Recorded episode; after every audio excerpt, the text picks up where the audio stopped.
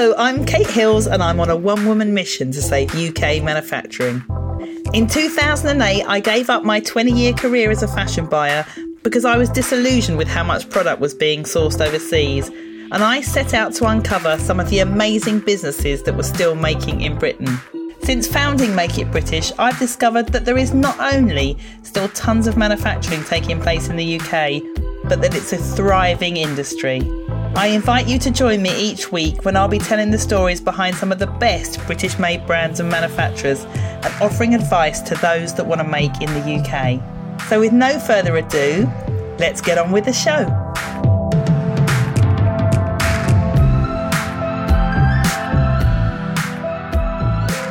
Hello, and welcome to episode one of the Make It British podcast.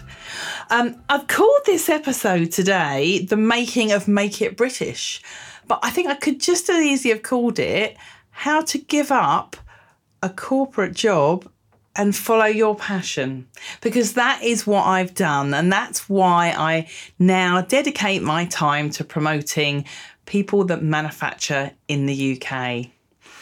So, to understand a little bit about why I do what I do, I thought it would be really good for you to hear about where I've come from.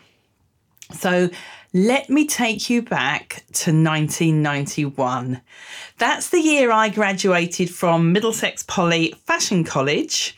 And there was a recession on when I left college. So I trained as a designer and I left college in 91 and there was pretty much no jobs available. So, what do you do when you're a designer and you've been taught how to sew at college? Because back in those days, as a fashion student, you were actually taught how to put a garment together. Um, and I had a little sewing machine, and I had a partner who I had met at uni called Joe Hunter. Shout out to Joe if you're listening to this. And we set up our own business called Catweasel Clothing. I know, stupid name. And um, we we it was recycled clothing, Catweasel recycled clothing.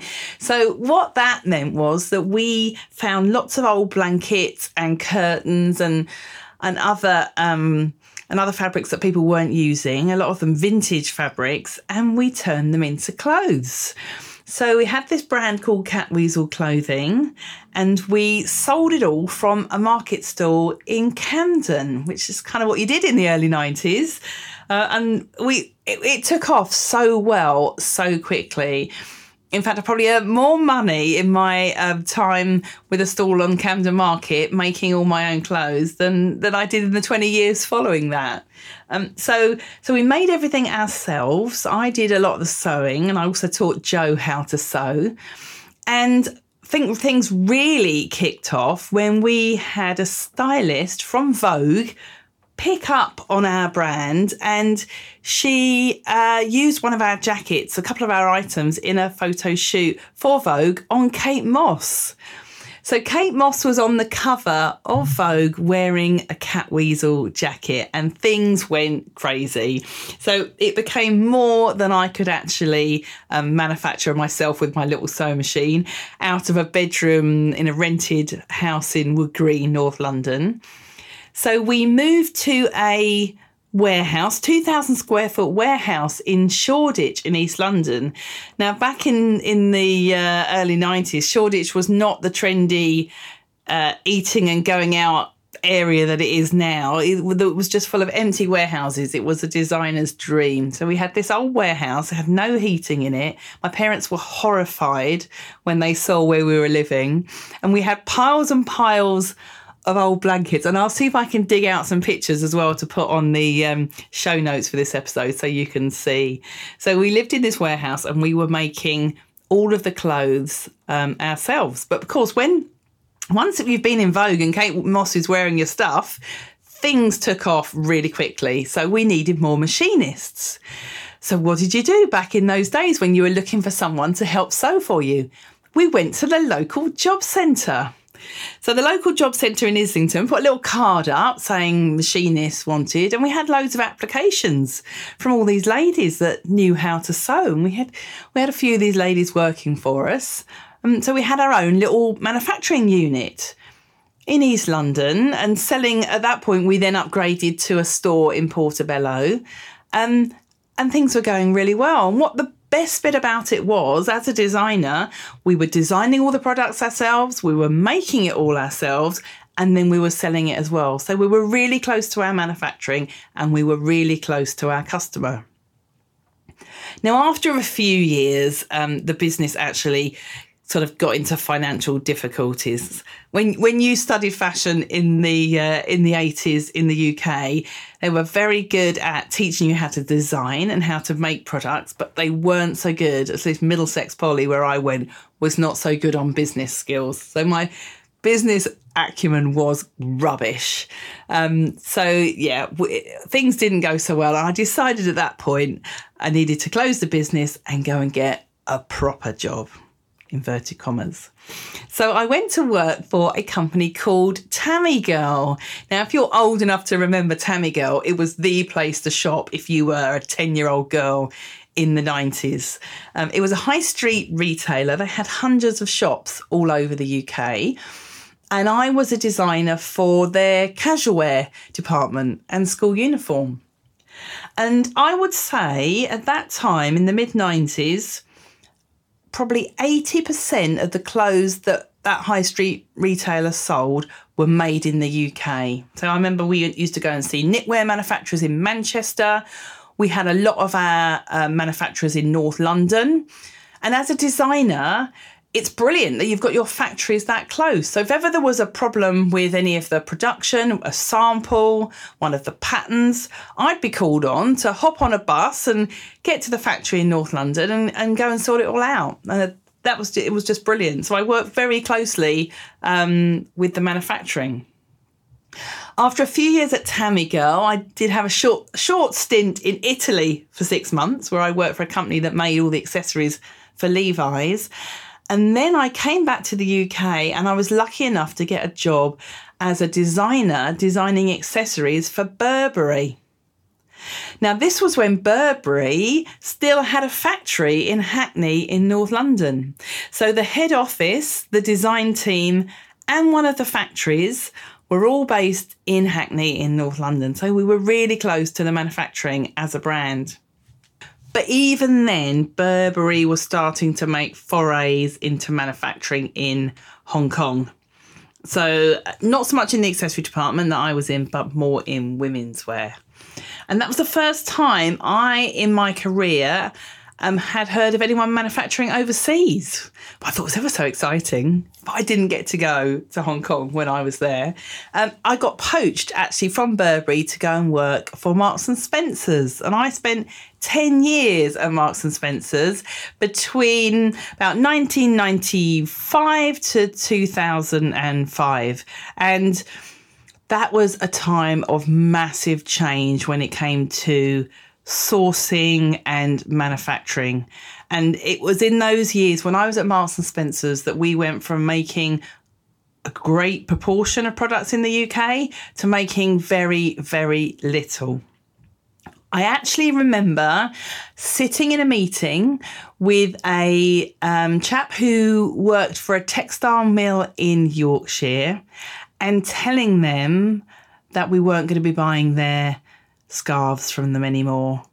That we weren't going to be buying them from them because we'd found a much cheaper source in China. And it was really sad and it never, never sat comfortably with me at all. I still remember that meeting to this day and uh, so many other meetings like that took place um, in those times in the late 90s where suppliers to the UK clothing market, the UK clothing retailers were um, moving their production offshore, and those suppliers in the UK, many of them went out of business. Um, and, and funny enough, actually, the textile mill from Yorkshire. They didn't. They were one of the fantastic few that remained. Um, and funny enough, they are also now exhibitors at my Make It British Live trade show. So I'll, I'll come on to that later. Um, so in the 10 years that I was at Marks and Spencer's, there was practically nothing being sourced um, from the UK when I left. I then got poached to go and work for Debenhams, and I was at Debenhams for only two years. they made so little um, anywhere remotely local to the point where I remember sitting in a meeting with directors. It was what we called a range review, where you presented the products that you were planning to buy for the following season. Because by that point, I'd swapped over from being a designer to being a buyer and a product developer. And I was managing quite a few departments at Debenhams across swimwear, um, clothing, accessories, footwear. And I remember sitting in a meeting and having to justify why I still had a swimwear supplier in Portugal when the cost of buying their product was significantly higher than the cheap product we were sourcing from China. Now, it was more expensive, but the reason I loved my Portuguese supplier was because everything they made fitted first time. The product sold really well. The customers loved it because it fitted really well. And the whole development process was reasonably short because they were based quite locally and they could get product to us very quickly. Which, when you're buying a product like swimwear, is so important because if you suddenly got a really hot, sunny summer, you need to get the product as quickly as you can to stores to sell it. So when you're buying product from China, the lead times are very long. Have a rubbish summer, no sun, and you're suddenly sitting on mountains and mountains of stock. But for those of you who don't know how it works in retail, what it, what they generally do is look at the cost price of a product they bring in rather than the profit that they're making on each product. So I knew as a buyer that my Portuguese swimwear was very profitable because we sold nearly all of it. We didn't put hardly any of it in the sale. Whereas I also knew that the, product I was buying from the Far East was much less profitable. But oh no, they only looked at what your intake cost price was and your intake margin. And I found that so frustrating to the point where I actually just snapped and I'd had enough. And I stormed in to see my boss one day without really thinking of a plan of what I was going to do next. And I handed in my notice. And I was on three months' notice period. So I'd handed in my notice. I hadn't actually told my husband what I was going to do because there was no plan because I hadn't planned on doing it. And I had three months to work out what I was going to do next. So I knew at that point that I wanted to do something to to to support the manufacturers that were still left in the UK because I knew there was a few. I still knew there was brands like John Smedley, Johnstons of Elgin, who were making in the UK, and I started to research and find out to find out that there were a lot more. So I knew I wanted to do something to do with manufacturing in the UK and helping those brands that made in Britain. And I also knew that in my 20 year career in design and buying, it had actually been only a very short amount of time where we've been sourcing from overseas and from the Far East. And I thought, started to think, hang on a minute, in this has only been 20 years and we've we've gone overseas and what's going to happen in another 20 years time when wages start going up in China and the price of products that we're buying from China go right up so suddenly, the prices that we're we're buying from overseas are quite comparable to what we could actually make them for in the UK. But I also thought, well, hang on a minute. If we don't do something about saving those manufacturers that are still left in the UK so that we've got them there in the future when we're really going to need them, then we're kind of stuffed. So I decided it was going to be my mission to save those manufacturers. And that's kind of how Make It British came about. Except I knew I wanted to do something with these manufacturers and the brands that made in Britain, but I didn't quite know what. And my original idea, because I was quite neat, naive on all things e commerce, was to set up an Amazon style marketplace selling only British made goods. But I knew nothing about selling online. I was very much a traditional bricks and mortar kind of buyer. Um, and I knew nothing about e commerce, but I had a plan and I had a mission, and that was what I was going to do. So I spent the three months of my notice period working on this idea for my e commerce style British made marketplace. Uh, I, I, I was inspired by not on the high street, who'd launched just a few years before with a marketplace style website. And at that time, it was pretty much only then um, and Amazon who were doing that sort of thing. So the cost of launching such a platform was going to be pretty big. And I had some savings, but not that much. Um, but I had this plan. And that was what I was going to do. And then fate took a funny turn because I, I left my job at Debenhams on Christmas Eve. And on New Year's Eve, I found out I was actually pregnant with my second child, which was kind of unexpected. And that put my business plans slightly on hold. I knew that if I was going to do such a huge task as setting up this big marketplace, probably wasn't going to be able to do it with a newborn baby. So I spent that time while I was pregnant um, and in my time off after I left Debenhams researching my marketplace idea. I also um, studied for a master's degree just to keep myself busy, as you do, um, part time in internet retailing, so I could learn about e commerce.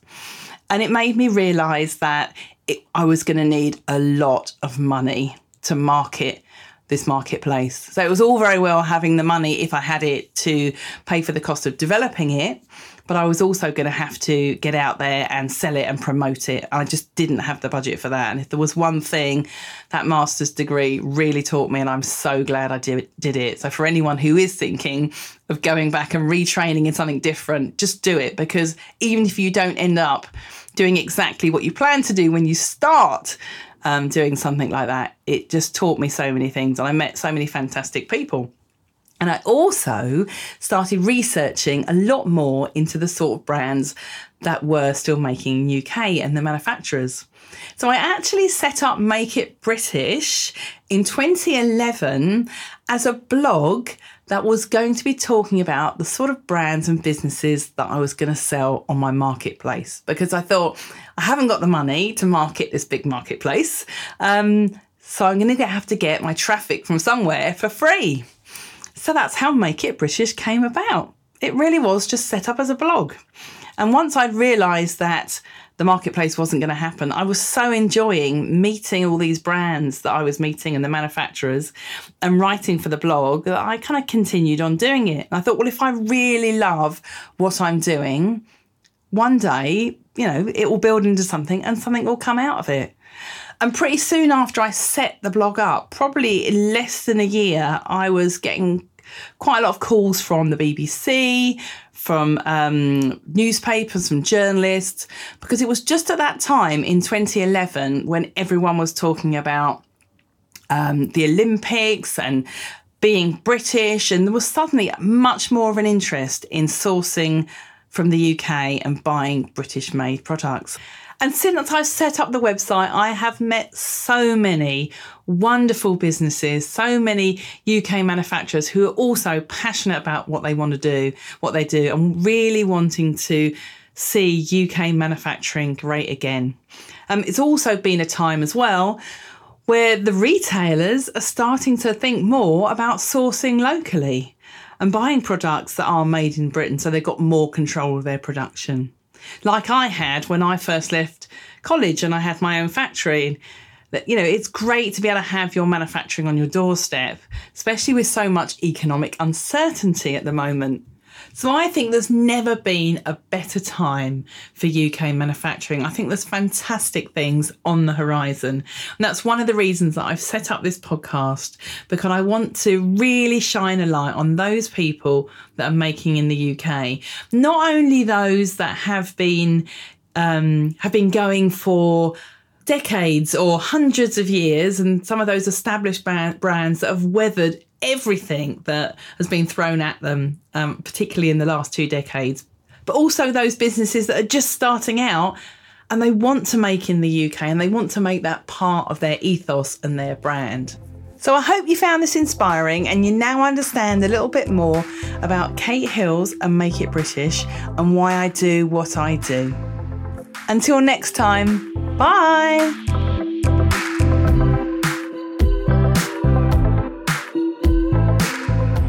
Listening to this episode of the Make It British podcast. If you're interested in discovering UK manufacturers within the fashion, textiles, and homeware sector, you should definitely come to our yearly trade show, Make It British Live.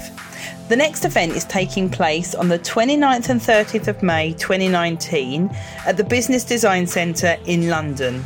There'll be over 200 manufacturers, inspiring talks just like those you're listening to on this podcast, and interactive workshops. It's the perfect place to network with others that want to see UK manufacturing thrive again.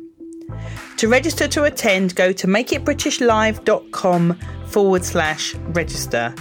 Or if you're a British made manufacturer or brand and you want to find out how your business can benefit from being involved in the show, visit makeitbritishlive.com forward slash exhibit, fill out a short questionnaire, and we'll get straight back to you.